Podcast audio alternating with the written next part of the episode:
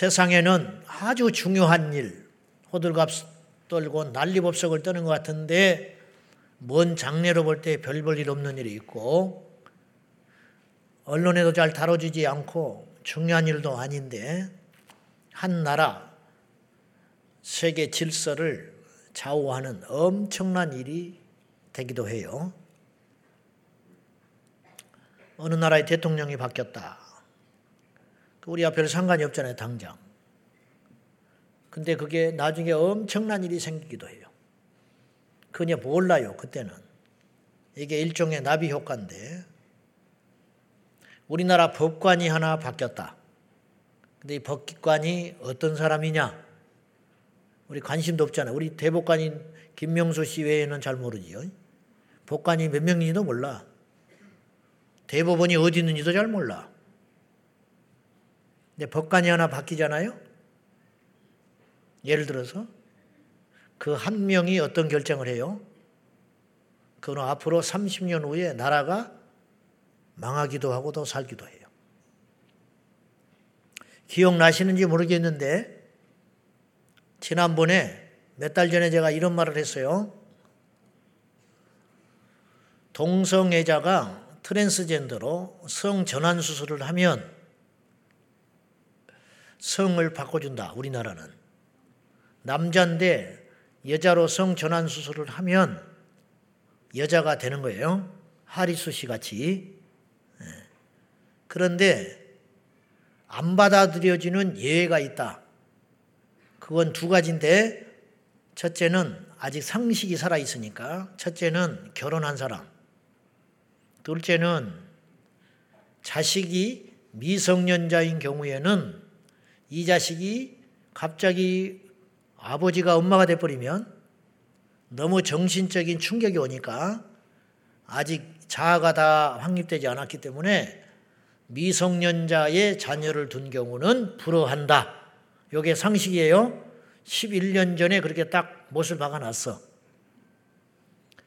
근데 몇 년 전에 어떤 사람이 1심과 2심까지 다 불허하니까 2018년에 이 사람이 성전환 수술을 해서 남자인데 여자가 된 다음에 나는 여자가 여자로 호적을 바꿔달라. 그랬더니 이 사람에게는 미성년자 자녀가 있었어요. 그래서 불허를 했더니 물러서질 않고 대법원까지 상고를 했어요. 근데 대법원에서 기각시켜 버리면 간단한데 전원 합의체로 돌렸어요. 제가 그때 그런 말 했어요. 아, 잘 모르나? 예수님만 알면 되죠. 근데 이게 다 예수님 안에 있는 일이에요. 아멘. 그래서 이제 그것이 어떻게 됐나? 그래서 그걸 전원 합의체로 돌려서 대법원이 그렇게 하려고 한다. 이것 자체가 위험하다. 그랬는데 결정이 났어요. 어제 12명 중에 11명이 허락을 하는 것으로 결정을 내려줬어요. 그래가지고 서울 가정법원으로 내려보내서 거기서 다시 다루라는 거예요. 아버지가 엄마가 됐어요. 물론 그 집은 이혼을 했어요. 성전환 수술을 하면서 그 아내가 살 수 있겠어요? 그래서 헤어졌어. 그리고 애들은 엄마 집에서, 엄마 측에서 키우고 있어요. 근데 이미 이 아버지가 그 전에부터 2018년이니까 애들이 어리니까 성전환 수술을 해가지고 자기 멀쩡한 아버지가 여자가 됐잖아요. 그러니까 아이들한테는 고모라고 했어요. 자기 아빠를 고모라고 지금까지 속이고 있었어요. 그리고 이 아버지가 호적으로 여자로 바꿔달라고 하니까 이런 사단이 나는 거예요. 음. 동성 가정이 우리나라는 법적으로 안 되는 나라입니다. 수순이 이렇게 가요. 차별금지법이 먼저 통과돼요. 그 다음에 그러면 100%곧 이어서 1, 2년 후에 동성 가정은 자동으로 돼버려요. 왜냐? 동성혼 결혼한 사람들이 신청을 하면 차별하지 못하기 때문에 그냥 받아들일 수밖에 없기 때문에 모든 차별금지법을 통과시킨 31개국 나라가 동성 결혼혼을 허락한 것으로 갈 수밖에 없어요. 근데 우리나라는 거꾸로 차별금지법이 통과가 안 됐는데 그보다 더 센 게 더 앞장선 것이 먼저 되게 생겼어요. 이게 문제라는 거예요. 그것이 당장 내 밥줄을 끊지 않고 당장 내 자식의 직장에 문제가 없고 당장 우리가 신앙생활 하는데 문제가 없지요. 그러니까 가만히 있는데 이러다가 우리가 큰일 난다 이 말이에요. 이번에 목회자 세미나를 했는데 고생들을 많이 하셨고 나름대로 많은 영적인 공격 앞에서도 승리를 했습니다. 이번에 세미나를 참석한 미국 워싱턴에서 온 젊은 목사님이 얼굴도 못 봤어요. 마스크를 써서. 가면서 인사를 한 다음에 메일을 보냈어요. 뭐 여러 가지 이야기는 제가 집어두고 이분이 그리고 이제 끝내고 어, 수요일까지 끝내고 목요일 날 아침에 워싱턴에 귀국을 하면서 저한테 메일을 보냈습니다. 관계된 내용이 있으니까 한번 읽어보시고 제가 이런 말을 해도 사람들이 잘 안 놀래요. 너무 답답해 죽겠어. 그때뿐인 것 같아. 이런 말을 해도 강 건너 불로 생각하는 것 같아. 여러분 앞에 사람이 가다가 구덩이에 폭 빠져 죽었으면 안 가야 되는 거 아니요? 근데 가요 그냥 그때만 깜짝 놀래. 어 죽어버렸네. 그리고 그 길을 가요. 지금 딱 우리나라가 그러고 있어.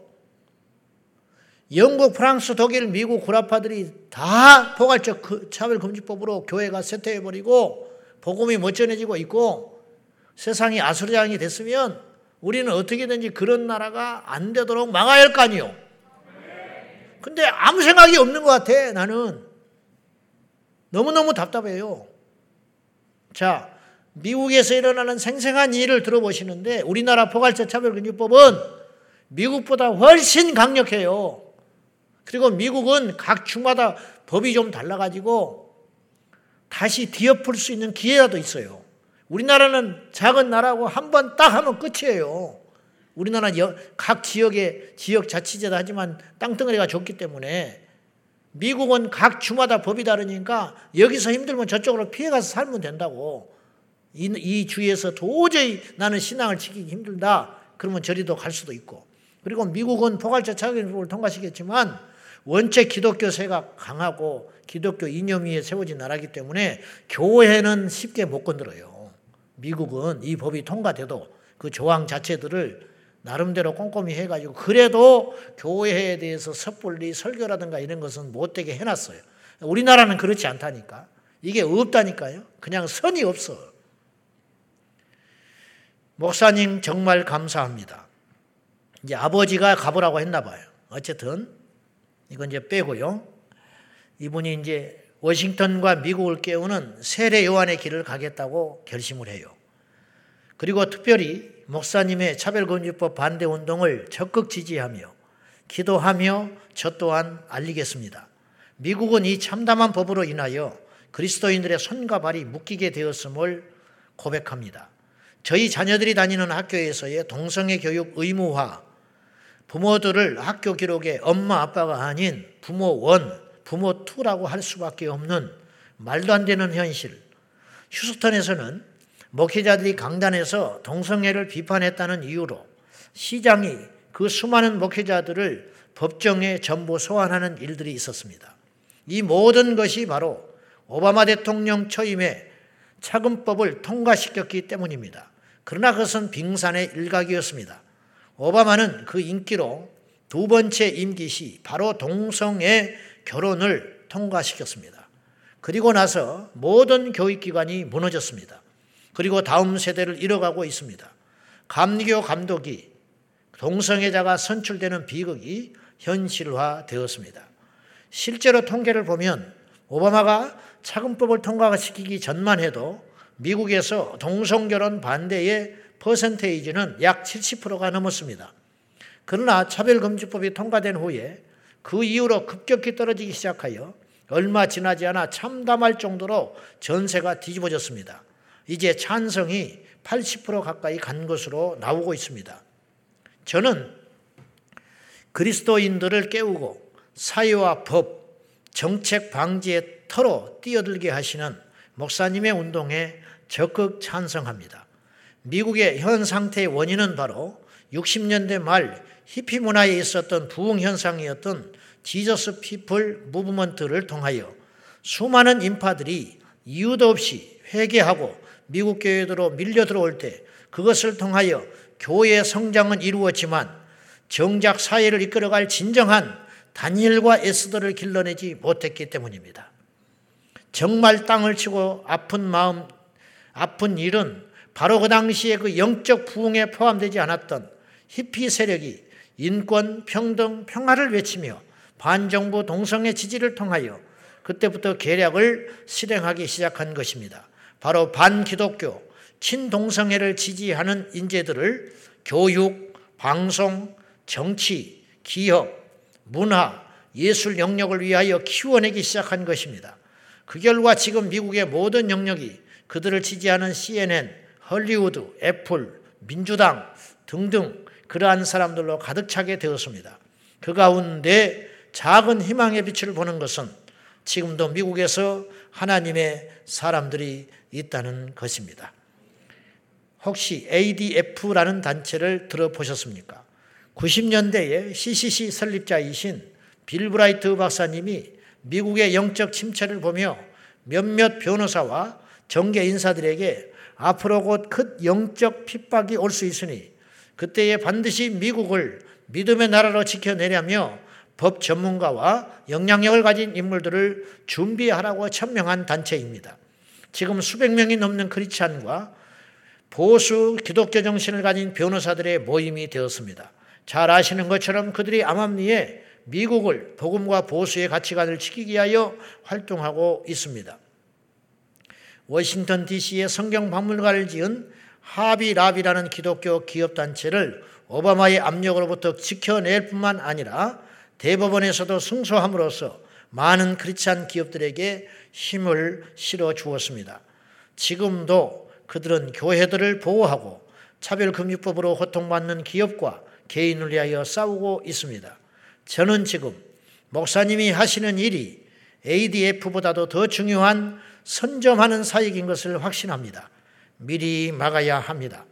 저는 이제 미국으로 들어가지만 계속하며 계속해서 기도하며 알리며 함께 응원하겠습니다. 여러분 미리 막아야 된다고 피를 토하고 말하고 있잖아요. 우리 젊은이들이 일어나야 됩니다. 우리 젊은이들을 격려하고 히피 문화가 미국에서 판을 칠 때에 그들을 무차별로 교회에 받아들여 가지고 거듭나게 못 시켰어요. 죄를 지적하면 교회를 떠나버릴까봐 그들을 회개시키지를 못했어요.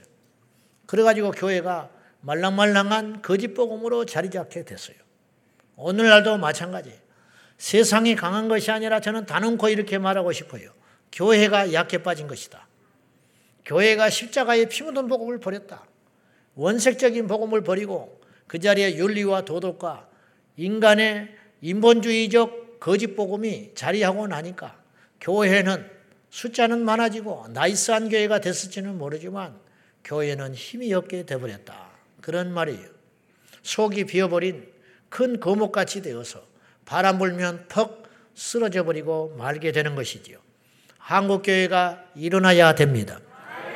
감히 말하건대 우리 성도들이 정신을 차리고 기도할 뿐만 아니라 행동하고 이 포괄적 차별금지법을 반드시 막아내서 이건 우리 교회만 해야 할 일이 아니에요. 우리 성도들만 해야 할 일이 아니에요. 이걸 반드시 막아내서 그래서 전국에 피켓 전도하자고 100개 정도가 됐어요. 더 많이 일어나야 돼요. 빠른 속도로 일어나야 됩니다. 여러분 알려주시고 외쳐주시고 깨워주셔서 우리는 구원받았으니까 순교하면 돼요. 막말로.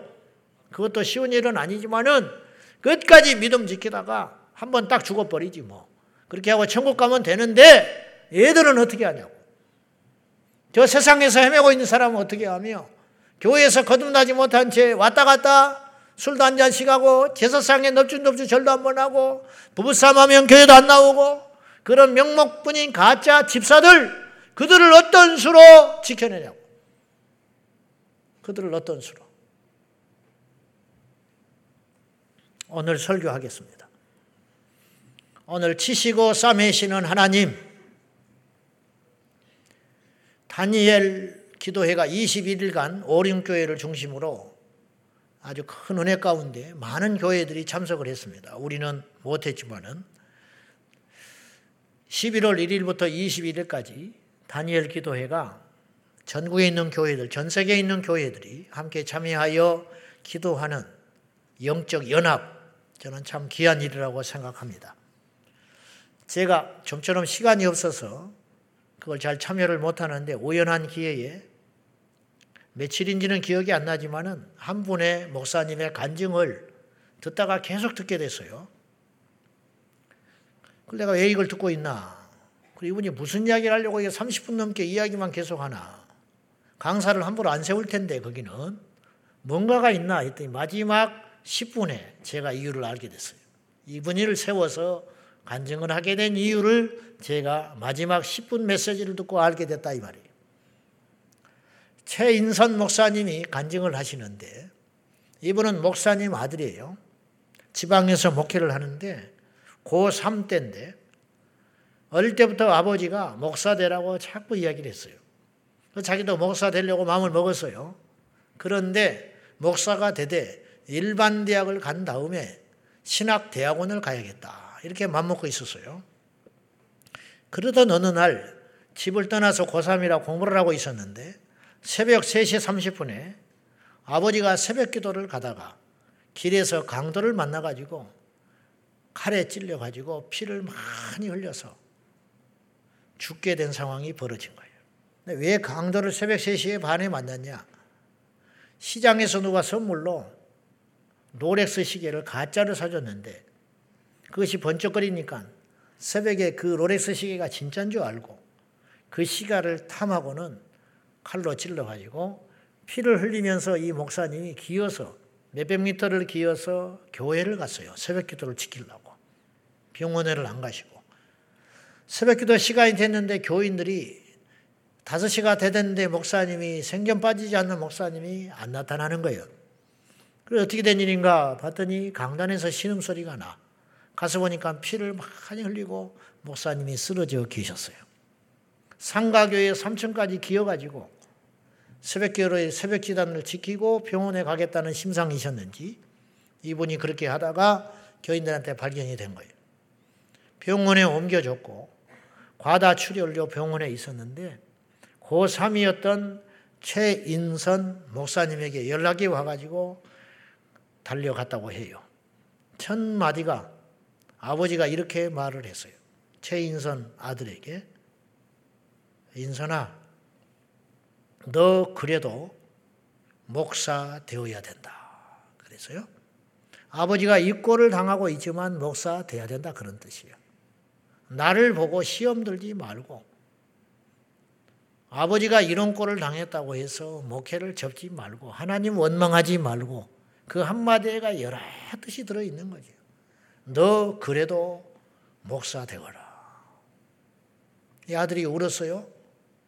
그리고 그때 이 아들 목사님이 훗날에 목사님이 생각을 고쳐먹었대요. 일반 대학을 가가지고 신학대학원을 갈 것이 아니라 신학대학을 바로 가야겠다. 왜냐? 일반 대학 갔다가 자기가 마음이 흔들릴 것 같더래. 그래서 아버지의 유언을 내가 받으려고 못을 박아버려야겠다. 그래가지고 신학대학을 바로 가려고 그날 밤에 맘먹었다는 거예요. 그리고 목사가 됐어요. 그 뒤로 아버지는 돌아가셨어요. 이게 큰 누수예요. 그래서 누수에도 나왔어요. 새벽에 강도받아서 죽었으니까. 그 뒤로 아버지의 유언대로 신학하고 목사가 됐는데 목회를 하면서 열심히 정신없이 성도들 돌보고 밤낮으로 뛰다 보니까 몸이 망가지기 시작했어요. 체중이 20kg가 늘어버렸어요. 운동을 못하니까. 그래서 도저히 안 되겠길래 이분이 생각해낸 것이 자전거를 좀 타야겠다. 그래서 자전거를 타고 홀로 이렇게 자전거를 타면서 자꾸 몸을 이제 단련하고 운동을 하는 차였는데 몸이 많이 좋아졌대요. 그걸 보고 성도들이 좋아 보여가지고 목사님만 타지 말고 우리도 같이 탑시다. 그래 교회 안에 자전거 동호회가 생겼어요. 그래서 이제 주말에 월요일 날 주로 타는데 평일 날에도 성도들이 있어가지고 평일 날 저녁에 밤에 목사님과 함께 자전거 타는 동호회 교회 안에 성도들과 함께 자전거를 타러 나간 거예요. 한참 불을 비추고 이렇게 자전거를 타고 한참 가는데 쾅! 하고 두 번 충격 소리가 들렸어요. 어찌된 일인가 봤더니 옆에 자기가 자전거를 세워놓고 보니까 자기 옆에 집산이 피투성이가 돼가지고 쓰러져 있었어요. 차가 두 번을 때려버리는 거예요. 달리는 자전거를. 그 정신없이 피투성이가 된 집사님을 끌어안고 있는 사이에 뒤에서 또 소리가 들렸어요. 목사님, 목사님. 뒤를 돌아보니까 집사님 또 한 사람이 그 현장에서 죽어버렸어요. 교인 둘이서 목사하고 자전거 타고 하다가 길거리에서 사고 나서 죽어버린 거예요. 교회 성들도 많지 않은데 가장 아끼는 금쪽 같은 식구들, 평생 함께 갈 것 같은 집사 두 사람, 신실하고 이만큼도 목사의 마음을 거스리지 않고 항상 자기를 만족시키게 하고 용기를 줬던 그 해필 그 충성스러운 집사 두 사람이 알토란 같은 집사 두 사람이 현장에서 자전거에 사고로 죽어버리고 말았어요. 이 최 목사님에게 부목사로 10년을 같이 있었던 전도사로 와가지고 부목사로 10년을 같이 있던 목사님이 있었어요. 늦게 결혼을 했고 늦게 결혼을 하니까 자식이 잘 안 생겼는데 오랫동안 기도하고 고생하다가 자식이 생겼어요. 이 자식이 15개월째 됐어요. 근데 어느 날 밤에 이 목사님이 찾아오더니 이 목사님 제 아들이 의식이 없습니다.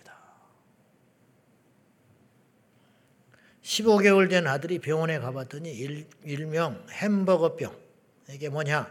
용혈성 요독 증후군이래요. 식중독의 일종인데 며칠 후에 죽어버렸어요.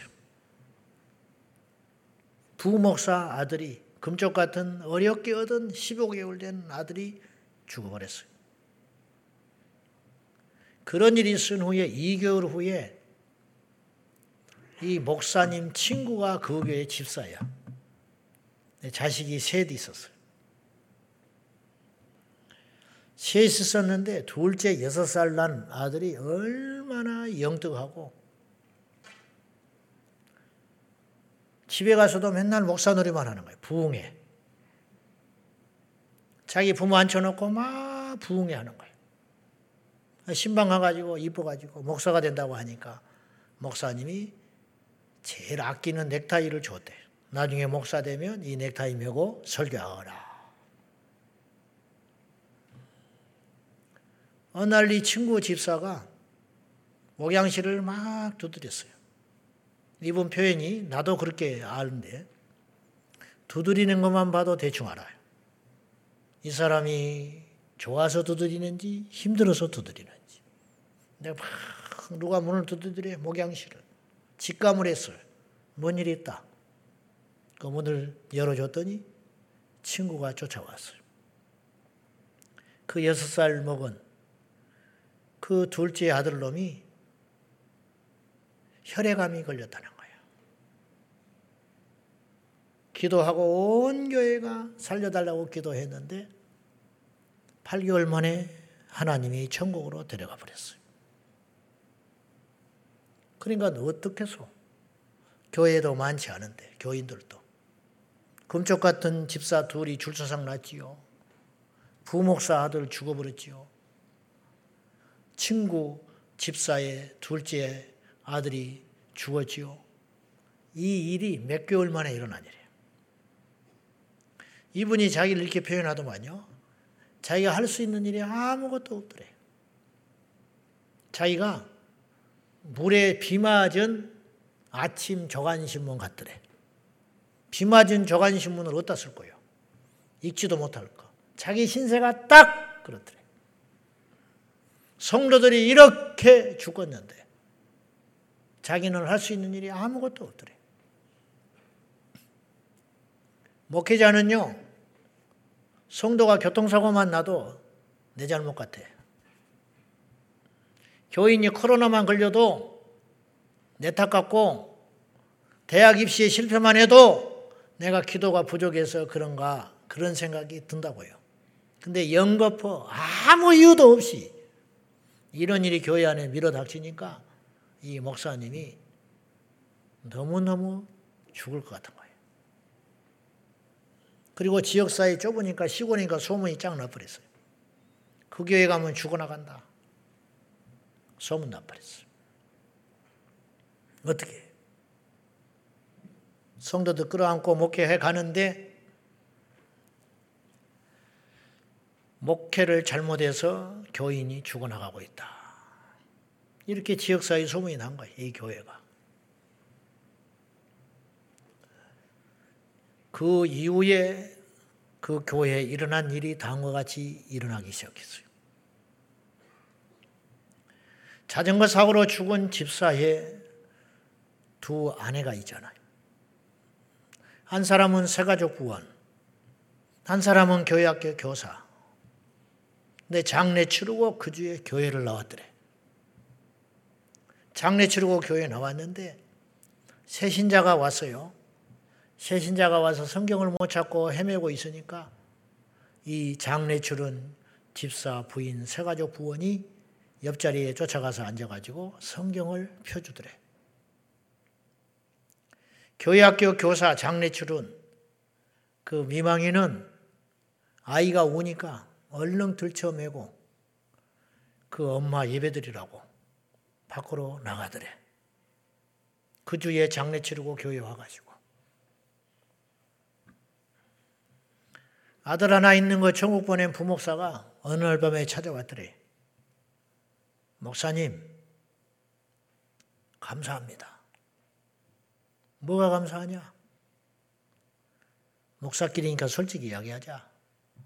뭐가 감사하냐? 자식 죽고. 아니에요. 저는 너무 하나님께 감사해요.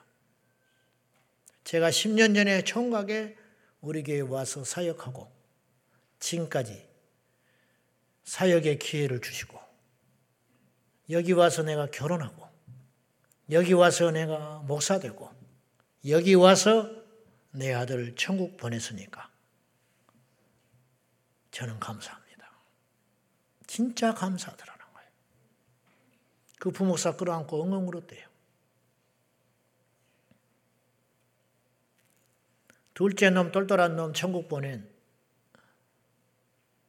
그 친구 집사 뇌에는 장례 치른 그 다음 날이 해필 여름 성령학교예요.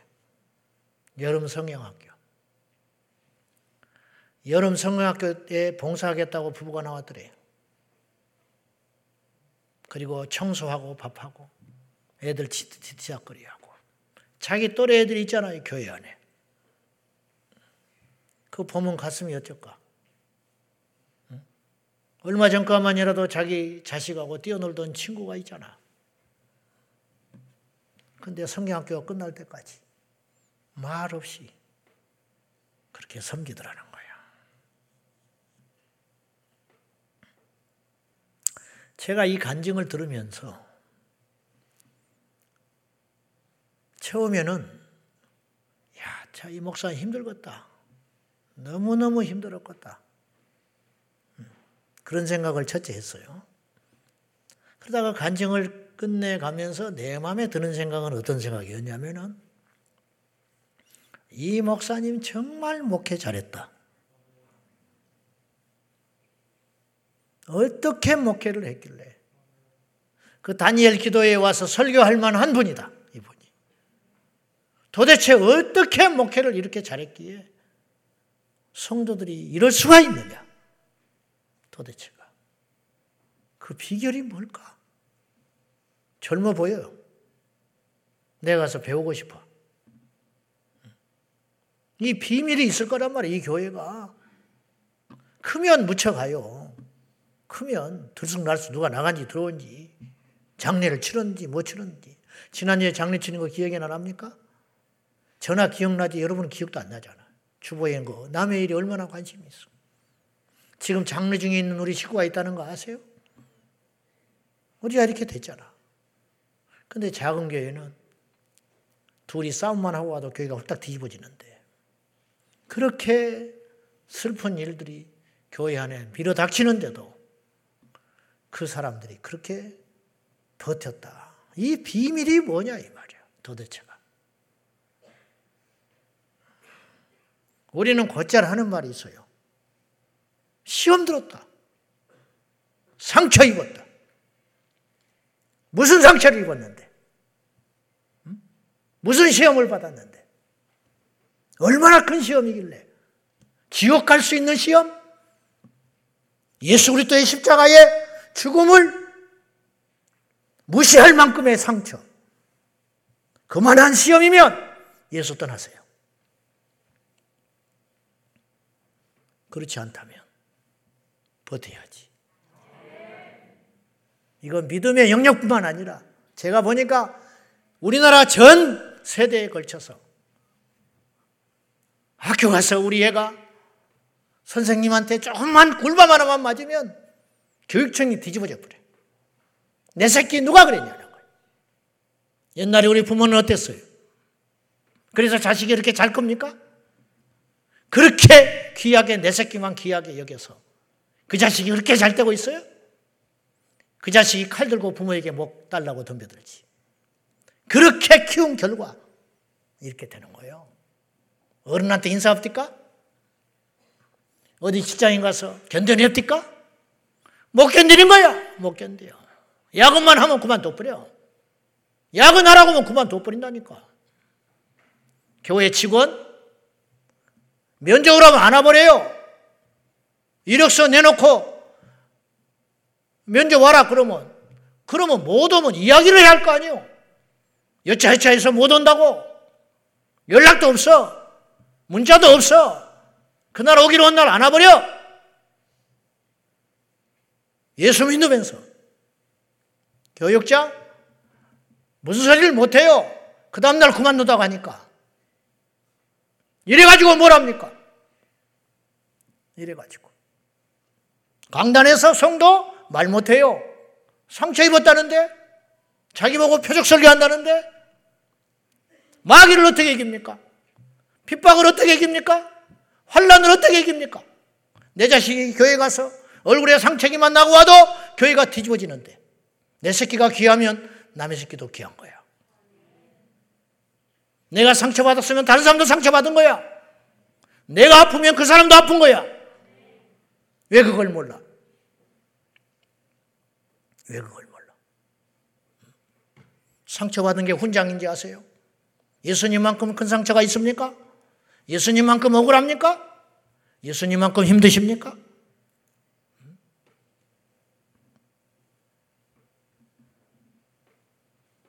아니, 내가 뭔 일이 있어서 그러는 게 아니라, 내 자신이 한심해서 하는 소리다. 나도 마찬가지예요. 지금 세상을 보세요. 뿌리가 얼마나 얕은지. 응? 군대 가서도 힘들면 못 견뎌요. 군대는 힘든 거야. 군대가 힘든 것이 지금 힘든지 몰라? 군대가 힘든지 몰랐어? 모르고 군대가? 결혼해서 신혼여행 갔다 와서 뜻 안 맞다고 인천공항에서 짝 갈라져 버려. 한 놈은 친정 가고 한 놈은 시가집 가고. 가지고 두 사돈이 원수되는 거야. 그리고 친정집에 오잖아요? 딸한테 가지 마라. 네가 뭐가 못나서. 옛날에 우리 부모는 그렇게 말하지 않았어. 그집 귀신 되라 그랬어. 그집 귀신 돼서 10년 만에 한 번 오는 거야. 10년 만에. 우리 어머니 18에 시집 갔는데 부잣집에서 손에 물 한 번도 묻히지 못하고 안고 살다가 지질이 가난한 집에 시집 가가지고 형제는 많고 안진병이 작은 엄마까지 있더래. 안진병이 작은 엄마. 간 시집 간 그날부터 시어머니 집살이를 하는 게 아니라 동서 집살이 해가지고 큰어머니가 부엌에 들어오지도 않더래. 첫날 밤 치르고 났더니 막내 작은 아버지가 얼마나 철이 없는지 시집할 때 간 부잣집 딸이니까 어디 갔는데 한복 옷구름이 가위로 쏙 싹둑 잘라가지고 그걸로 팽이치고 있더래. 마당에서. 그런 대먹지 못한 집안의 집구석에 우리 어머니가 시집간 거예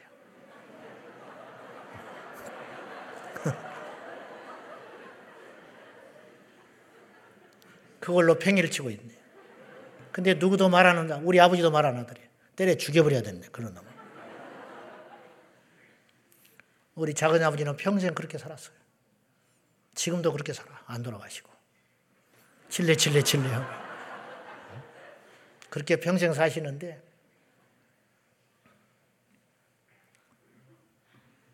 어찌 됐든 그런데 밥을 하려고 나무를 떼다가 불을 떼서 나무를 해야 할 거 아니요. 나무 좀 해오시오 그랬더니 해다 주라고 그랬더니 산에 가서 생나무를 갖다 주더래. 생나무. 생나무를 무슨 수로 태워서 밥을 해. 연기는 부엌에 가득하고 서러워서 울고 있는데 우리 친정 할아버지 할머니 아버지가 오셨더래. 친정 아버지가 지나가다가 와서 혀를 끌끌 차고 가더랍니다. 그때 심정이 어땠을까? 나 같으면 당장 데려가 버리네. 이놈의 집구석에 내 딸이 뭐가 못나서 이런 놈의 집구석에 와가지고 이 고생을 하고 있는가? 혀를 끌끌 차고 가는. 근데 그건 우리 어머니가 견뎌야 할 몫인 거야. 그래도 일곱 놓고 지금까지 살아있어. 지금까지. 그 긴긴 세월을 어떻게 지내고 버티고 살았을까? 여러분의 어머니, 할머니도 다 마찬가지. 우리 어머니만 그런 거 아니야. 다 마찬가지. 그렇게 살았어. 그것이 우리나라를 이만큼 강하게 하고 견디는 힘이 되는 거예요. 근데 우리 젊은 세대들이 과연 그걸 버텨낼 힘과 저력이 있냐 이 말이 도대체가. 왜 직장은 안 다니 생각 안 하고 젊은 것들이 맨날 어디서 서른 살이 넘어가지고 부모 용돈이나 타가지고 PC방이나 쫓아다니고 라면이나 컵라면이나 홀짝홀짝 뜯어먹고 자빠졌고 뭐라고 하면 우울하다 그러고 뭐라고 그러면 죽어버린다 그러고 뭐라고 그러면 어? 그따구 소리나 하고 앉아있고 대학까지 나와가지고 멀쩡하게 생겨가지고 우리 청년들은 그런 것들은 다리 뭉텅이를 부질러 버려야 되는 거예요. 장난이 아니요. 장가는 언제 가고 시집은 언제 가려고 그러는 거예요. 응? 어디 가서 막노동이라도 할 생각은 안 하고 응? 어디 가서 미장이라도 배우고 어디 가서 응? 도배하는 것이라도 배우고 하수도 거라도 배워야 할 거 아니요. 그래야 빨리빨리 장가도 가고 애도 낳고 시집도 가고 뭘 하지. 맨날 어치러치를 쳐 돌아다니고 할 일 없이 교회 오니까 앉아가지고 키트 한답시고 핸드폰이나 하고 자빠졌고 누가 모를 줄 알아? 응? 그래가지고는 이 나라에 소망이 없다 이런 뜻이에요. 믿음도 마찬가지예요. 툭 하면 상처받았네. 툭 하면 어쩌네. 응? 기분 나쁘면 교회 안 와버리거든. 기분 나쁘면 예배, 예배를 안 와버려요. 기분 나쁜데 예배를 안 하나? 왜 기분에 따라서 예배가 움직이냐고? 응? 왜? 왜 사람 보러 교회에 오냐고?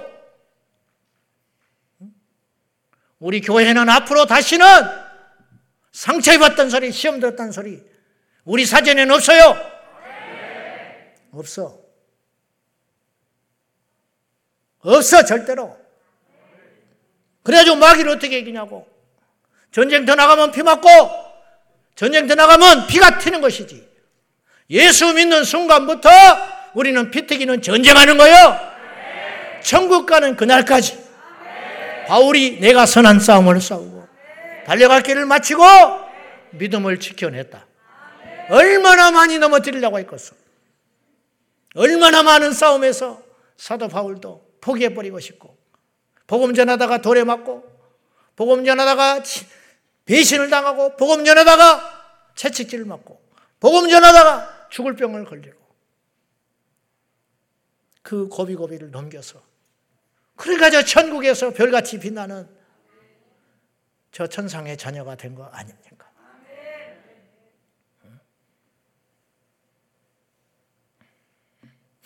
천국 가는 게 쉬운지 아세요? 이제부터 시작이야. 이제부터 시작. 당자가 집 나갔다가 집에 돌아왔지요. 집 나갔다가 온갖 못된 일 하고 돌아왔잖아. 그때부터 비단길만 걷는지 아세요? 그 형이 밖에서 일하다가 돌아오다가 뭐라 일하다가 돌아왔어. 그래 아버지가 뭐라고 원망하는지 알아요? 나를 위해서는 양소 양 한 마리 염소 새끼 한 마리 잡아주었는데 집 나가가지고 망신시키고 아버지 얼굴에 먹칠하고 가산 다 탕진한 놈을 위해서 살찐 송아지를 잡아줘요? 그 말은 달리 말해서 무슨 뜻이냐? 그 잔치가 끝나면 둘째 아들은 집에서 큰형을 따라서 일해야 한다 소리예요. 일해야 한다. 잔치를 날마다 해주는지 아세요? 그냥 집만 들어오면 이제 다 되는 줄 아세요? 아버지가 끼워준 가락지면 다 된 줄 알아요?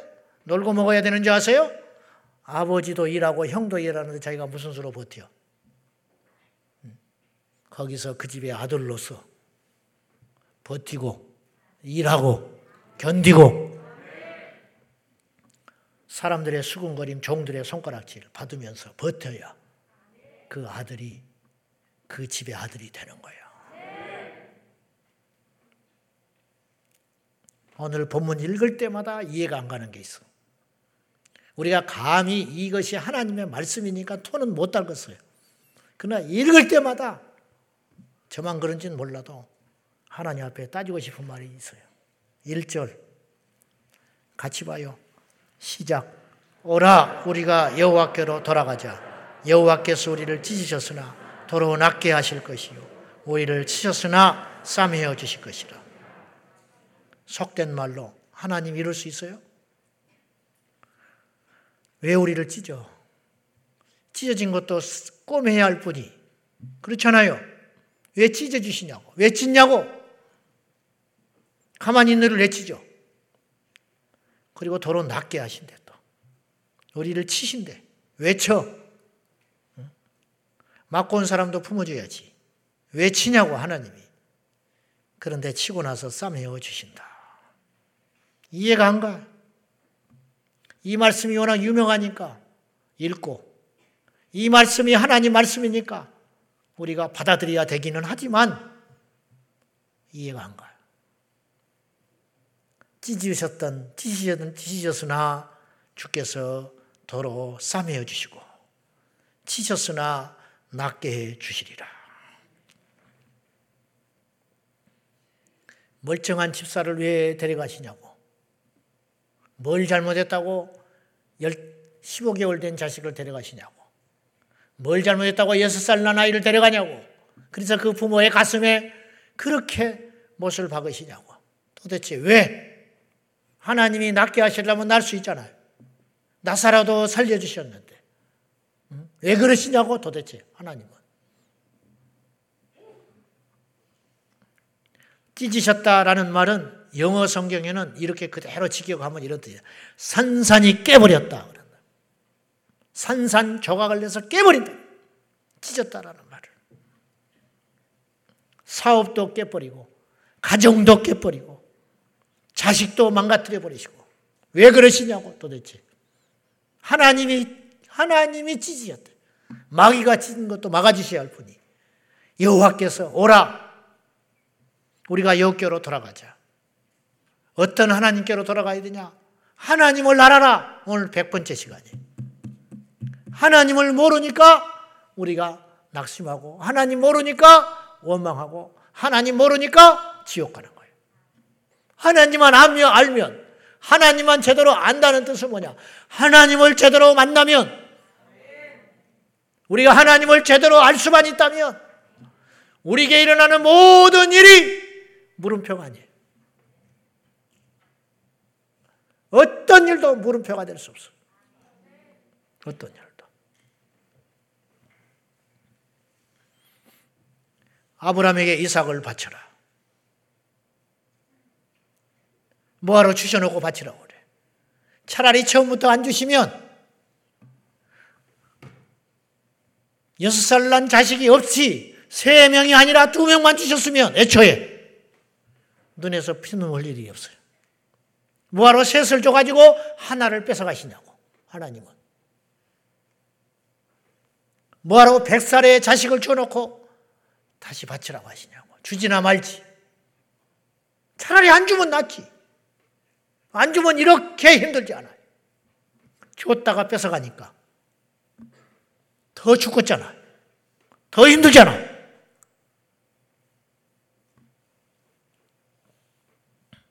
여호와께서 치셨다. 모르는 사람이 나를 치면 안 아파요.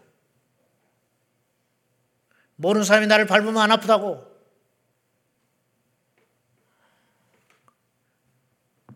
형제가 나를 치면 잠을 못 자. 제 아는 분이 너무 힘들어서 옛날에 70년대에 토큰 버스 탈 돈도 없더래요. 근데 자식의 젖이 이 분유값이 없어 떨어져 버렸어. 젖은 안 나오고. 자식은 며칠을 굶어가는데 죽겠더래. 그래서 아는 형제를 찾아가려고 그러는데 버스로 일곱 정거장. 근데 토큰이 없어. 여름 대학교 때 일곱 정거장을 걸어갔대. 허기진 배를 움켜쥐고 돈을 빌리러. 왜? 새끼가 며칠을 굶고 있으니까.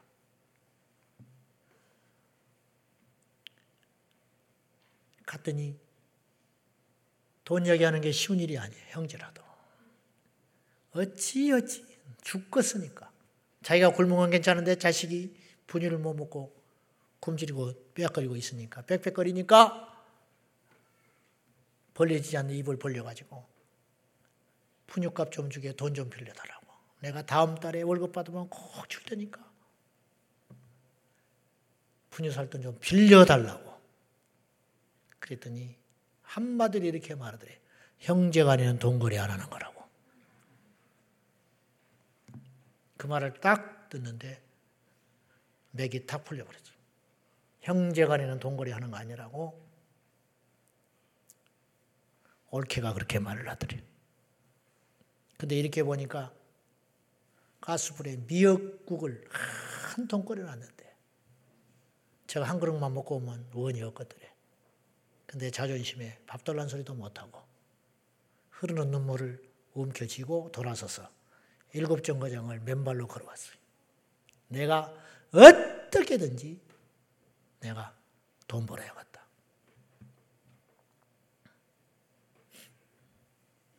내 아는 사람의 이야기야. 모르는 사람이 거절하면 그렇게 안 아파. 하나님이 치면 더 아픈 거예요. 하나님은 그런 분이 아니셔야 되잖아요. 하나님이 왜 그러시냐고 도대체. 우리는 하나님을 몰라요. 어느덧 100번까지 왔어. 근데도 우리는 얼마나 변했는지 모르겠어. 하나님을 알아야 변하거든요. 하나님을 만나야 바뀔 거 아니에요. 바뀌어질 거 아니에요. 모세가 왜 달라졌을까? 나이가 늙어서? 모세가 왜 그렇게 변했을까? 모세가 마흔 살에 때려 죽였던 사람이 혈기가. 근데 나중에 민수기 12장에 보니까 그의 온유함이 지면에 있는 모든 어떤 사람보다 온유해졌다는 거예요. 도대체 무슨 일이 있었냐고 그 사이에 고생도 했지. 나이도 먹었지. 그러나 그게 아니에요. 하나님 없이 나이 먹고 고생하면요 더 망가져요. 그죠? 나이 먹어서 남는 건 고집밖에 안 남아. 더 나빠진다고. 모세가 이렇게 된 이유는 한 가지. 하나님을 알았기 때문이야. 내가 만난 하나님은 이런 분이야. 나 같은 죄인을, 나 같은 살인자를, 나같이 아무 쓸모없는 인생을 나이 80에 부르사 여기까지 인도하신 하나님 앞에 내가 그 사랑과 은혜와 용서와 기회를 얻었는데 내가 저 사람들한테 무슨 말을 하겠냐는 거예요. 그래서 모세는 엎드려 버리는 거예요. 할 말 없어. 저들의 말이 다 맞고 정당하고 나는 이런 말을 들어 당연한 사람이라. 그래서 엎드려 버리는 거예요. 온유해지려고 해서 온유해진 게 아니고 하나님을 아니까 모세는 온유해진 것 뿐이라 이 말이에요. 그것. 우리가 하나님을 알면 원망할 수 없을 거예요. 하나님을 모르니까 분하다고 힘들다고. 사실 우리가 하나님을 어찌 알겠어? 몰라요. 하나님을 어떻게 알아? 우리가 하나님을 안다는 건 무슨 뜻이냐면 하나님이 알려주신 것만큼만 아는 거야. 성경을 많이 봐서 아는 게 아니에요. 성경 많이 봐도 지옥 간 사람이 있어. 우리 옛날에 어르신들은 글씨도 몰라서 성경책 거꾸로 들고 있다니까 교회 가면 거꾸로 딱 세워놓고 아는 척하고 앉아 있다니까 찬송가를 거꾸로 세워놓고도 막 잘 불러요. 옛날에 콩나물 머리 없는 거, 악보 없는 거, 글씨만 크게 써진 거 얼마나 잘. 근데 내 교회 가니까 거꾸로 딱 세워놓고 있더라고. 거꾸로. 그래놓고도 가서도 안 틀리고 읽어. 불러. 그래도 그분이 기도하면 귀신 보고, 그분이 기도하면 음성 들었다고 그래. 우리는 신학 박사가 됐는데도 하나님 음성을 못 들어. 신학을 해서 박사위가 서너 개씩 갖고 있는데 환상도 못 봐. 어떤 것이 진짜냐 이 말. 누가 진짜 믿음이 있냐 이 말이요. 지식을 자랑하지 말고 연륜을 자랑하지 말고 우리가 뭘 자랑하며 뭘 한다고 할 수 있어요. 감히 아무것도 모르는 거예요. 하나님이 보여준 것만 알고 하나님이 열어준 것만 알 수 있고 하나님이 가르쳐 준 것만 깨닫게 되는 거예요. 음, 그거. 제가 설교 사역을 하잖아요. 밖에 나가면요, 제가 얼마나 성도들을 감동시키고 은혜를 주려고 애를 쓰겠어. 제가 허투루 설교 안 해요. 왜냐하면 생명이 왔다 갔다 하니까.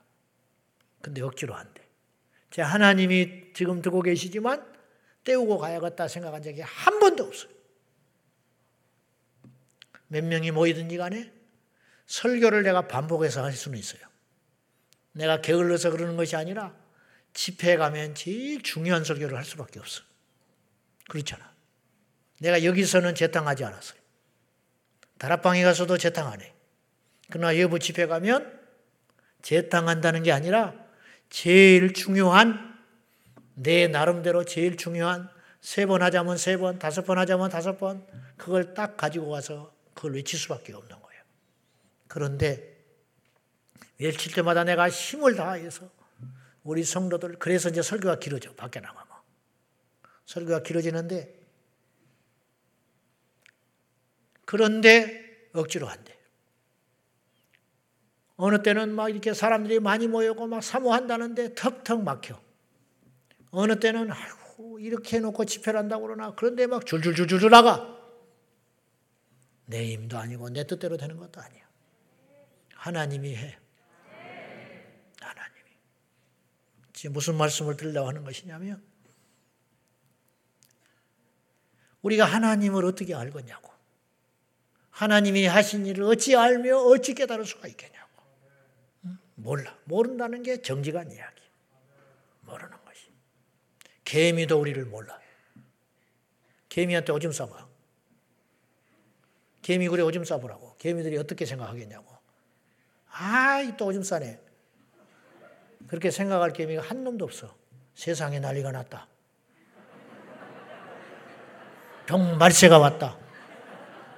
왜 갑자기 뜨거운 물이 내린다냐?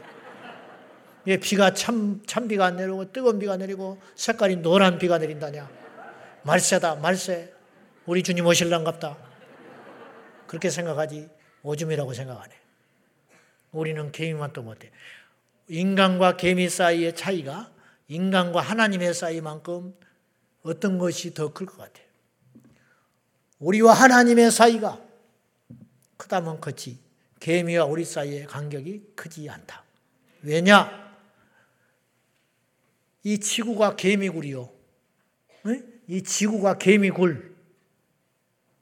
이 우주 만물이 이 지구라고 볼 적에 개미굴 밖의 지구보다 지구 밖의 우주가 얼마나 더 큰데 그러므로 우리는 개인만도 못한 거예요. 우리 하나님이 얼마나 큰지 그건 상상할 수가 없어요. 우리가 생각하는 하나님이 있어. 우리가 상상하는 하나님. 우리가, 우리가 볼 때 하나님은 이렇게 클 것이다. 근데 그보다 더 커. 우리 하나님의 사랑은 이 정도로 클 거다. 그보다 더 커. 하늘을 두루마리 삼고 바다를 먹물 삼아도 하나님의 사랑을 다 기록할 수 없다고 기가 막힌 시를 지어가지고 찬송을 만들었는데 그거 기가 막힌 소리 아니요? 바다를 먹물 삼아서 하늘을 두루마리 삼아서 주님 앞에 그 사랑을 기록해도 다 기록을 못 한다는 거예요. 과장법이 아니야. 과장법이 아니야. 절대 그건 과장법이 아니야. 지옥에 가면 알아. 천국 가면 알아. 천국 가면 이렇게 사랑이 큰 것이구나. 우리가 생각하는 천국이 있어요. 천국이 이렇게 좋겠지. 천당 밑이 분당이라고 정신 나간 소리 하고 있네. 천국이 그 정도 수준인지 알아요? 우리가 생각하는 정말로 좋다. 천국이라면 이 정도 될까? 하는 것보다 더 좋은 게 천국이고. 정말 지옥이 있다면 이런 고통이겠다. 그보다 더한 고통이 지옥이라. 이 땅에서는 누릴 수 없는 고통이 지옥에 있고, 이 땅에서는 누릴 수 없는 기쁨이 천국에 있다는 것만 알고, 우리가 우리 주님께서 우리를 살리시려고, 우리 주님께서 우리에게 그 궁극적 선물 천국을 주시려고, 우리를 찢으시고, 우리를 치신다. 그런 뜻이. 암투병하던 우리 집사님이 어제 돌아가셨어요. 철회하기 직전에 장례를 치르고 왔어요. 어제 4시에 돌아가서 입간이 늦게 끝나가지고. 입간 예배 끝나고 오는데 제가 이분한테 이 가족들에게 무슨 말로 위로를 할고 내가 생각해도 옳은 말만 하고 왔어. 무슨 말을 했냐? 내가 이렇게 말했어. 하나님이 왜안 살려주고 그렇잖아요? 우리 중국이 틈이 기도하고 셀에서 기도하고 저도 기도하고 가족은 오죽하며 이 집사님이 살아나면 얼마나 좋겠어. 근데 하나님이 데려가 버렸어요. 그 하나님이 그를 버렸냐? 하나님이 안 계시냐? 천만에 그렇지 않다. 제가 절대로 말장난하자는 게 아니에요. 왜냐? 이분은 암 걸리고 믿음이 더 커졌어요. 암만 커진 게 아니라 믿음도 커졌다고. 6년 전에 교회 왔는데 중간에 나갔어요. 그러다 다시 돌아왔는데 암이 생겼어. 내가 속으로 내심 걱정했어요. 이 양반 실족하면 어떡하냐. 하나님 원망하면 어쩌냐. 근데 기쁨이 있어요. 신방을 하니까 진짜 감사하대. 그냥 하는 소리가 아니에요. 어지간할 때 감사하다는 소리는 거짓말이야. 어지간히 고통이 올 때 감사하다는 건 거짓말이라 위선이라고. 진짜 죽겠는데 감사하는 기도, 감사는 진짜 감사야. 근데 하나님이 데려가 버렸어요. 만약에 교회에 찾아오지 않았을 때 데려가 버렸으면 이분은 지옥 가는 거예요. 교회에 와서 암 걸렸다고 원망하고 떠나버렸으면 지옥 가는 거예요. 운동선수는 월드컵이 한다. 내일 모레 시합이 있다. 거기에 온갖 초점을 딱 맞춰가지고 최상의 컨디션을 유지하기 위하여 음식, 잠, 체중, 그걸 다 조절해가지고. 그래서 미리 가는 거 아니에요. 미리. 가서 시차 적응하고, 운동장 적응하고, 지금 내가 몸이 피곤해도 그 운동할, 그 시합할 때쯤에 컨디션이 좋으면 괜찮아. 지금 내가 몸이 너무 좋아도 그때 가서 몸이 망가져 있으면 안 되는 거지. 무슨 말이냐? 이분은 몸은 암이 걸렸지만 영적으로는 제일 좋을 때 하나님이 데려가신 거예요. 그래서 불쌍한 사람 아니라고 내가 그랬어요. 만약에 암이 났는데 사람이라는 게 그래요. 다. 들어갈 때 다르고 나올 때 달라. 암이 났어. 그러면 막 맨발로 전국을 누면서 복음 전할 것 같죠? 천만에 우리 교인 중에도 그런 사람 수두룩해. 내가 알아. 왜 본인들이 간증을 하니까. 암투병했다. 자식 속썩였다. 사업에 이의가 있었다.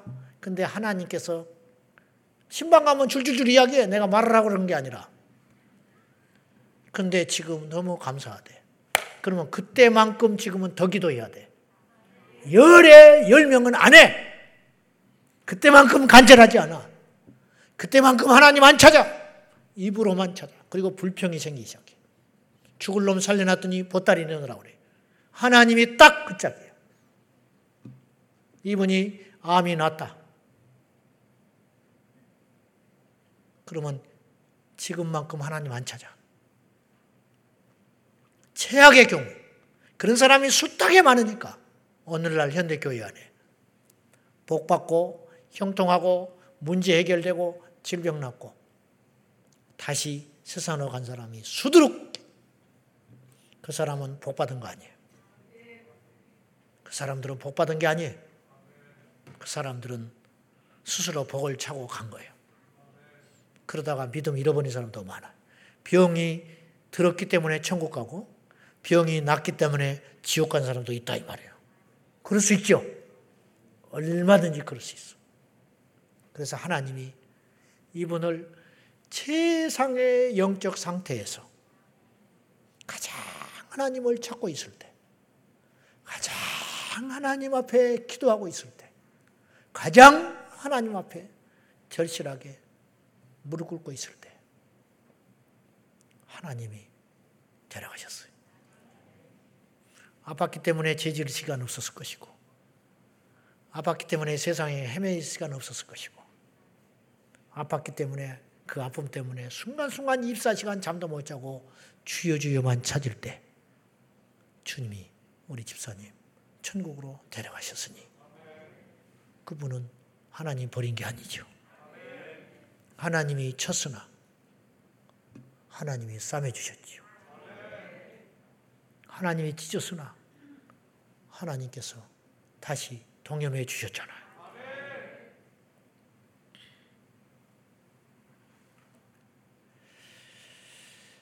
하늘에 계신 주님을 안다고 말하지 말자는 거예요. 멀쩡한 사람을 치시는 하나님 어찌 이해할 수 있어요? 성경에 그렇게 써 있으니까 믿는 것 뿐이에요. 인간의 생각으로는 성경이 음원투성이에요. 지금 여러분이 묻고 싶은데 안 묻고 싶은 게 안 묻고 있는 게 너무 많아. 그죠? 묻고 싶은 게 투성이라니까 성경이 있다가 근데 안 물어봐. 왜? 물어봤자 답을 못 할 줄 아니까. 응? 물어봤자 답을 못 해.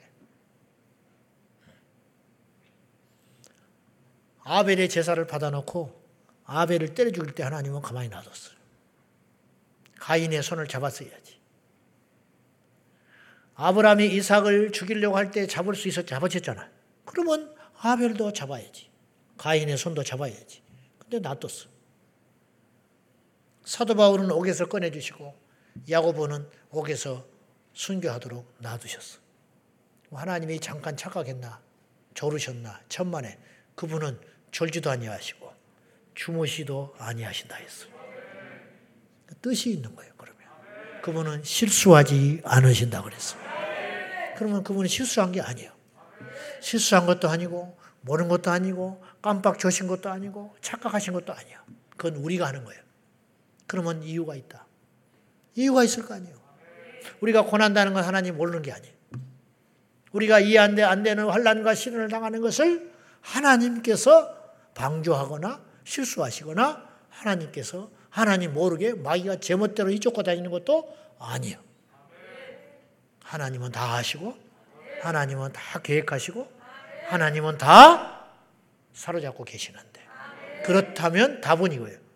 뜻이 있다. 이유가 있다. 근데 그걸 우리가 모르겠어요. 모르는 건 모르는 대로 덮어두는 거예요. 억지로 풀지 말고. 모르는 건 모르는 대로. 이스라엘을 사랑하신대. 여수루나. 이스라엘을 택했대. 근데 계속 식민지만 사는 거예요. 애굽에서 종살이, 아시리아의 종살이, 바빌론 종살이, 심지어 로마의 종살이 하고 있었는데 예수님 오셔도 해방 안 해줘. 계속 종살이 하는 거예요. 2000년이나 헤매고 다니다가 1948년에 겨우 강원도 만한 땅 찾아가지고 들어갔어요. 전 세계에 미움을 받았고 사랑하는데 600만이 학살당해 버렸어요.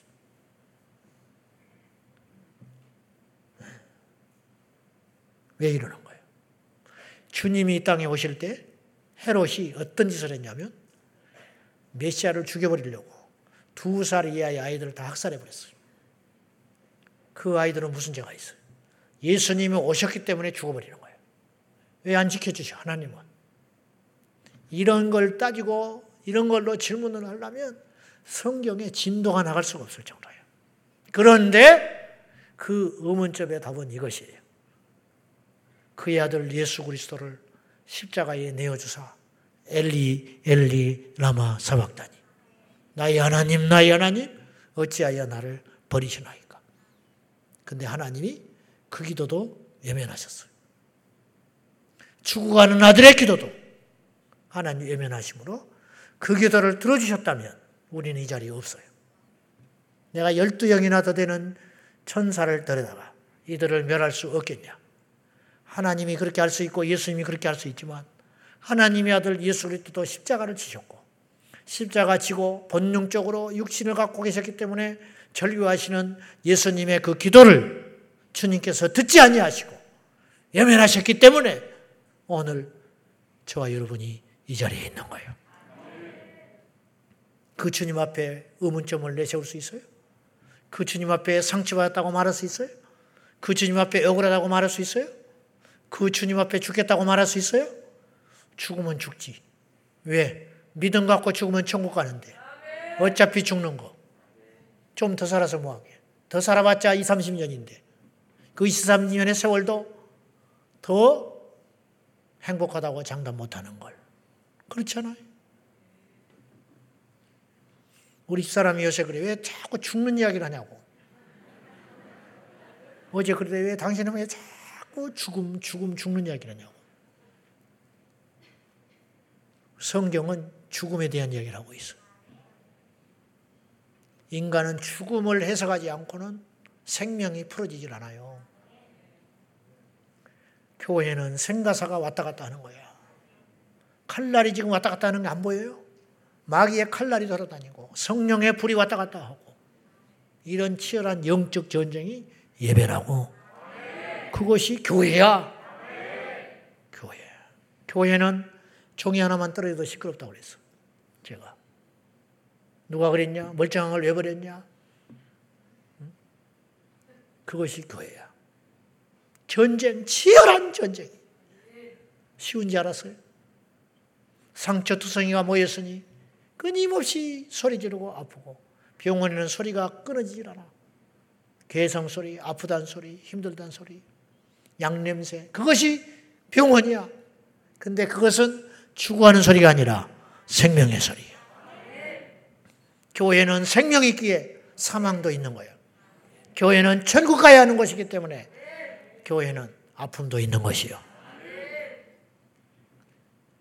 하나님은 왜 우리를 찢으시나? 찍져 놓고 놔두시면 우리를 버린 자지요. 치셔놓고 놔두시면 하나님 우리를 버린 것이죠.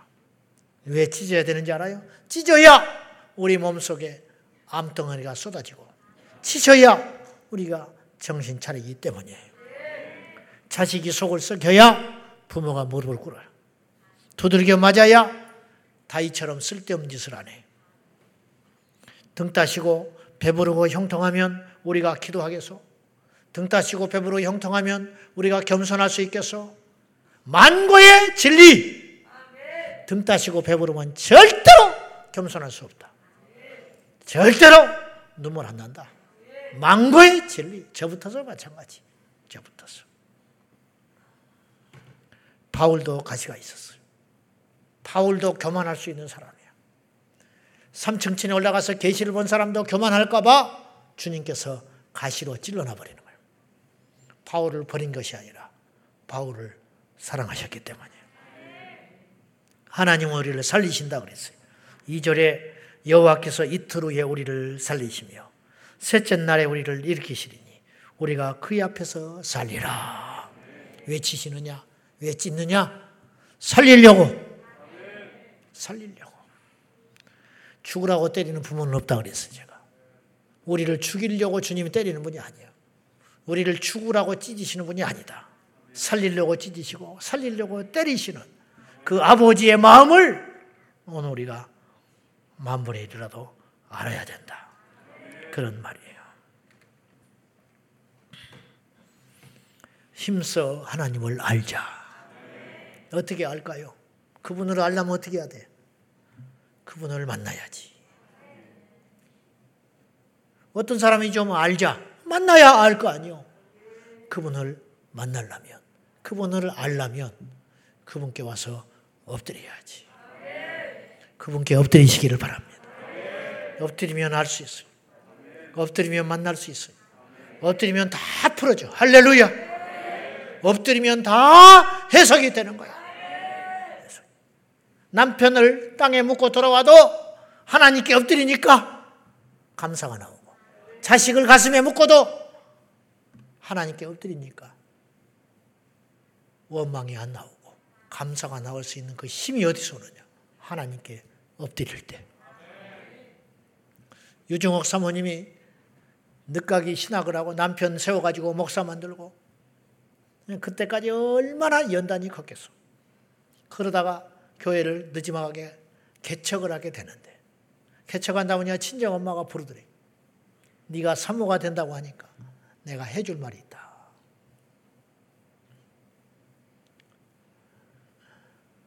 모든 하루의 일과가 끝나면 예배당에 엎드려서 기도하지 말고 다리를 쫙 펴고 그날 있었던 일을 하나님께 다 일러라.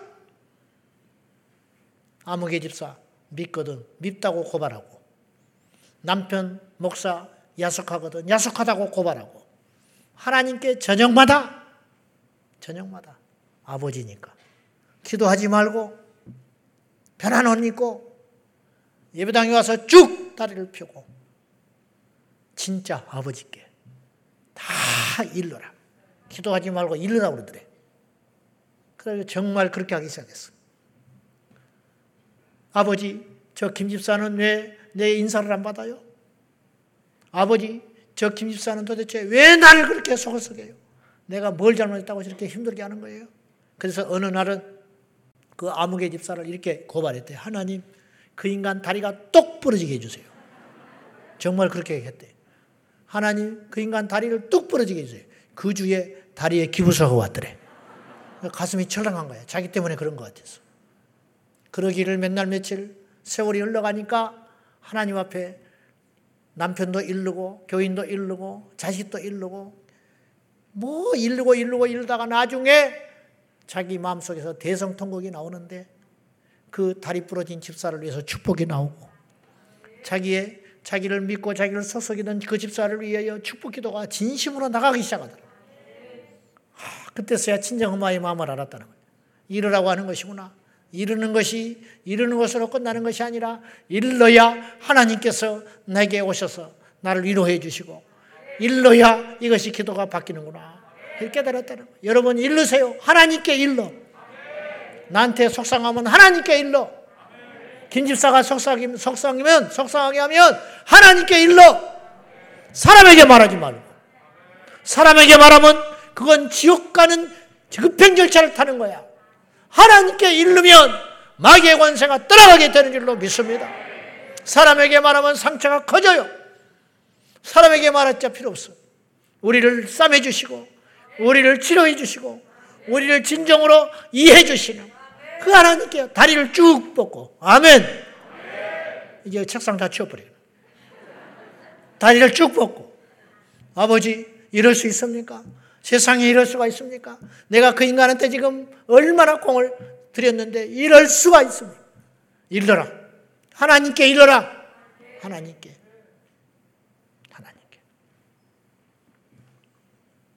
그분은 공평해요. 무슨 말이냐고요? 3절 마지막으로 읽어요. 시작. 그의 나타나심은 새벽빛 같이 어김없나니 비와 같이 땅을 적시는 늦은 비와 같이 우리에게 임하시리라 하니 하나님을 바로 알면 힘써서 그분을 찾을 때 그분을 알게 되는데 그분을 진짜 알면 억울한 소리 못한다. 왜냐? 그는 일정하다.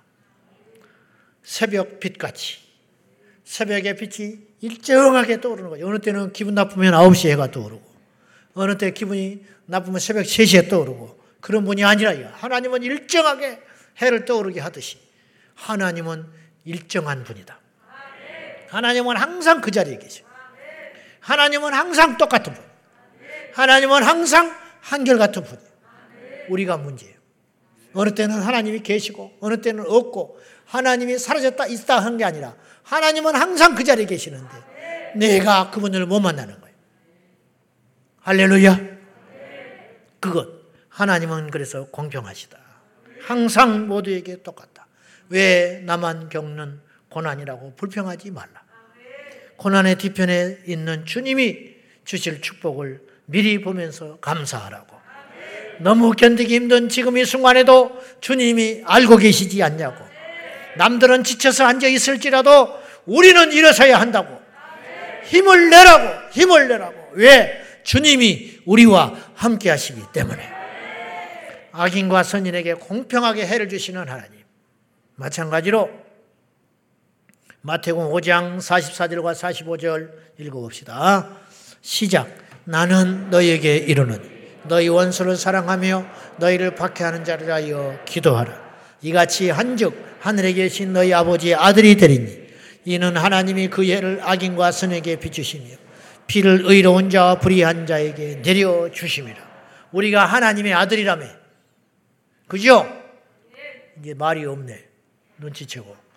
우리가 하나님의 아들이죠. 아들은 아버지 닮아가는 거야. 우리 아버지가 어떤 분이냐? 비를 내리실 때, 해를 주실 때, 악인에게는 주지 아니하고 선한 자에게만 비를 주는 분이 아니라 선한 자나 악한 자에게 다 하나님은 똑같이 비를 내리셔서 먹이시고 살리시지 않냐? 그런 아들이 너희들이라면 너희도 어찌하여 형제를 구분하여 사랑하느냐 이 말이에요. 똑같이 사랑해라. 하나님이 다 사랑하지 않냐? 악인이라고 해서 죽여버리지 않는다.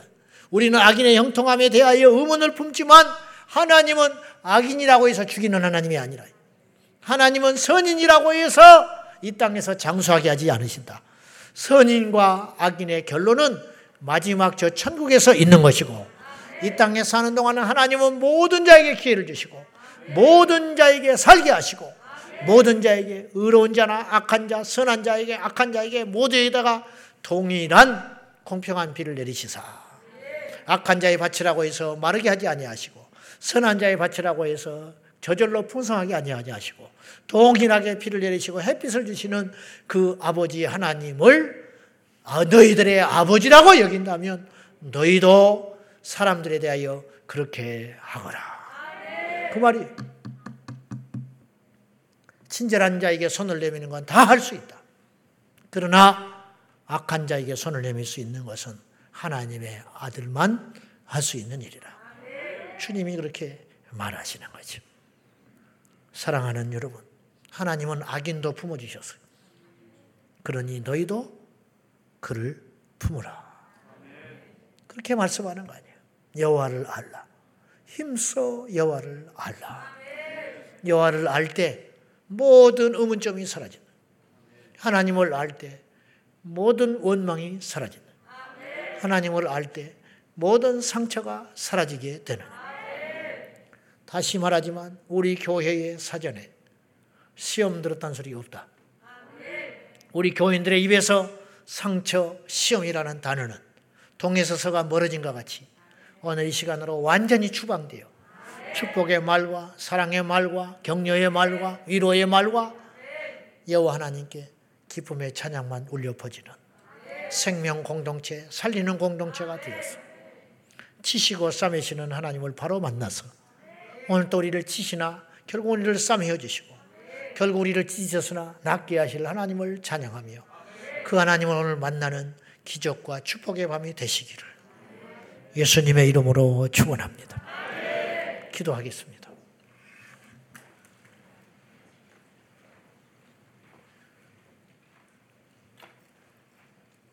왜 나만 겪는 괴로움이냐고. 왜 나만 이런 신세냐고. 말하지 마라. 우리에게 하나님이 계시잖아. 저도 때때로 많은 생각을 해봐요. 나는 이 자리에 있을 만한 종이 못 돼요. 나는 이런 큰 교회를 목회할 만한 목사가 못 돼요. 믿지 않는 집에서 영적 방토에 태어나가지고 신앙교육, 인격교육 제대로 받지도 못하고 근데 하나님이 나를 사랑하셨더라고. 하나님이 나를 택했더라고요. 알고 봤더니 기가 막힌 일이요. 내가 하나님이라면 나 같은 놈 안 택해요. 내가 하나님이라면 절대로 나 같은 존재는 안 택하신다고. 나보다 더 준비된 목사들이 많고, 나보다 더 착한 사람도 많고, 나보다 더 월등한 인격의 소유자도 이 땅에는 살다 보니까 너무너무 많아요. 근데 하나님이 나 같은 걸, 쓰레기 같은 걸 택하셨을까? 잘은 모르겠어요. 한 가지 분명한 것은 그 택하신 주님을 실망시켜 드리고 싶지는 않아요. 오늘 이 자리에 온 것은 우연한 자리가 아니고 하나님 우리를 사랑하신 증거인 줄로 믿습니다. 우리 주님 오시는 날까지 원망하지 말고 주여 살아남게 하여 주십시오. 여러분, 믿음이 있어서 견디는 게 아니에요.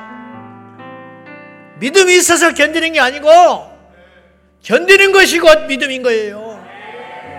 아시겠습니까? 우리가 믿음이 있기 때문에 견뎌내고 있는 게 아니라고요. 견디고 있는 이것이 믿음이라고요. 견뎌야 됩니다. 끝까지 견뎌서 우리 주님 오시는 그날까지 견디고 천국문에 들어갈 때까지 견디는 믿음을 달라고 하나님 이 밤에 내 상처 다 가져가십시오. 하나님 이 밤에 나에게 시험, 아픔 다 가져가셔서 예수님의 마음을 달라고 우리 다 같이 주님 부르며 기도하겠습니다. 주여!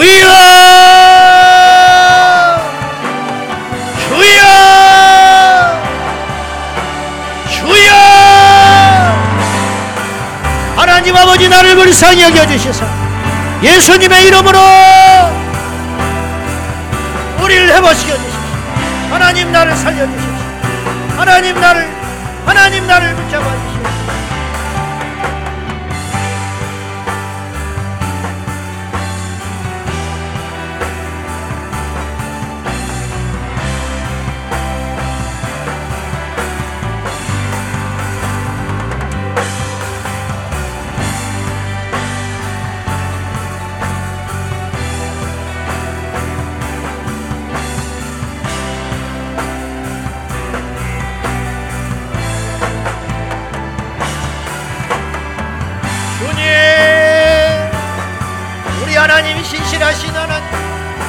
하나님을 원망하지 아니하고 믿음으로 승리하겠습니다.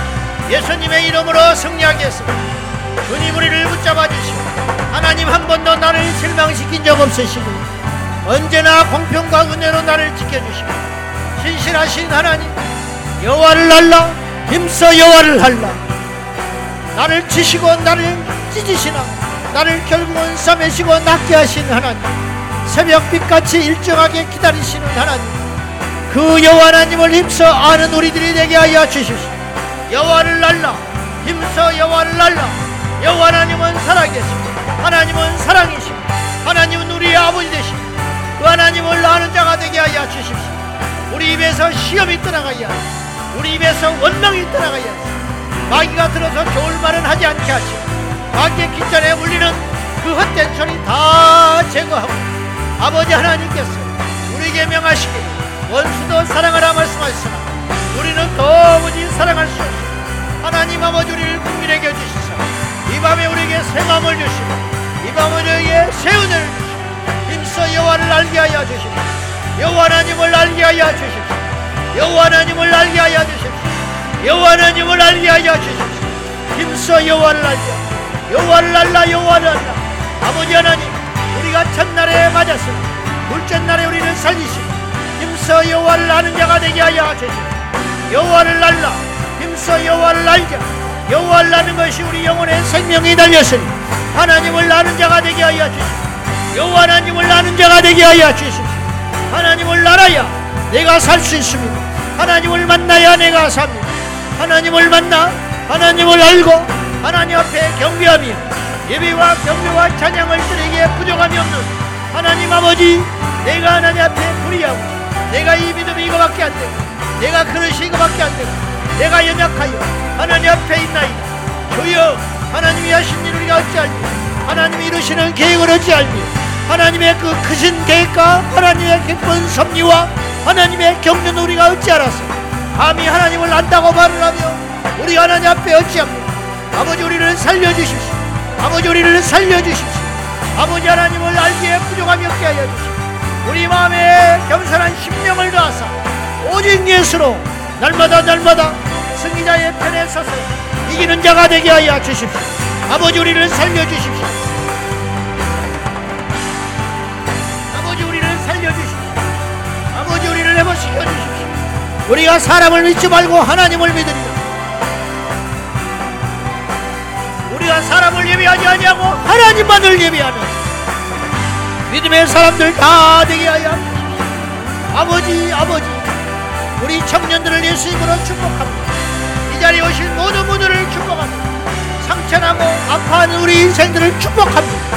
하나님 일어나게 하여 주시고 새롭게 하여 주시고 힘 주시고 능 주시옵소서. 할렐루야. 하나님 아버지 우리를 살리소서.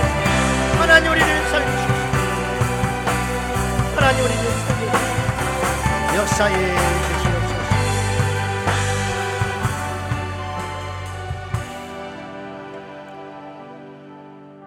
힘써 여호와를 알라. 힘써 여호와를 알자. 그는 새벽빛같이 일정하니 힘써 여호와를 알라. 이틀에 우리를 살리시리니 3일에 일으켜 세워 주시리라.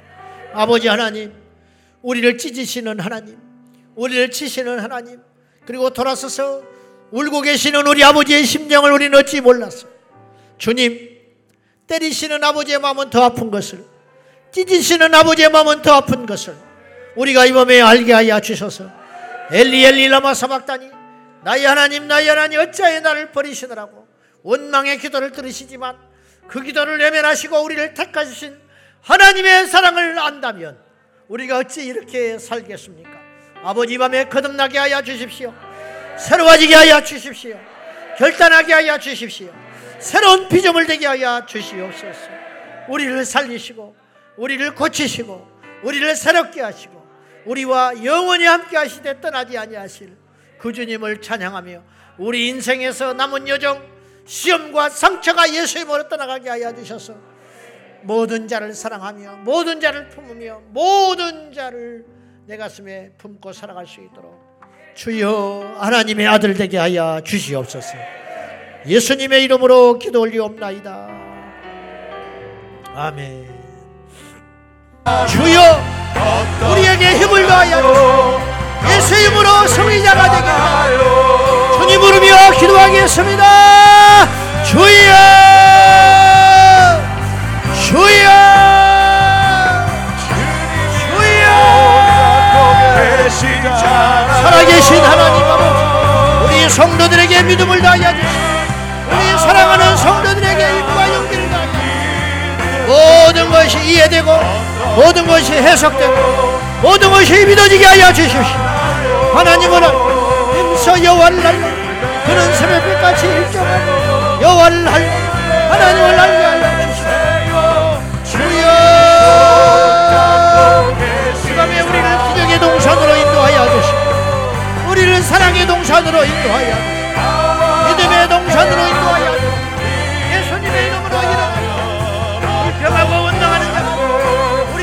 치시고 우리를 찢으시는 하나님의 마음을 아는 자가 되게 하여 아버지 아버지 우리에게 기도의 문이 열려 있으니 낙심하지 말고 우리에게 천국의 문이 열려 있으니 지치지 말고 우리에게 성령이 함께 하시니 낙오하지 말고 우리 예수님 만날까지 주여! 사방이 막혀 있어도 하늘의 문이 열려 있으니 아버지께로 아버지께로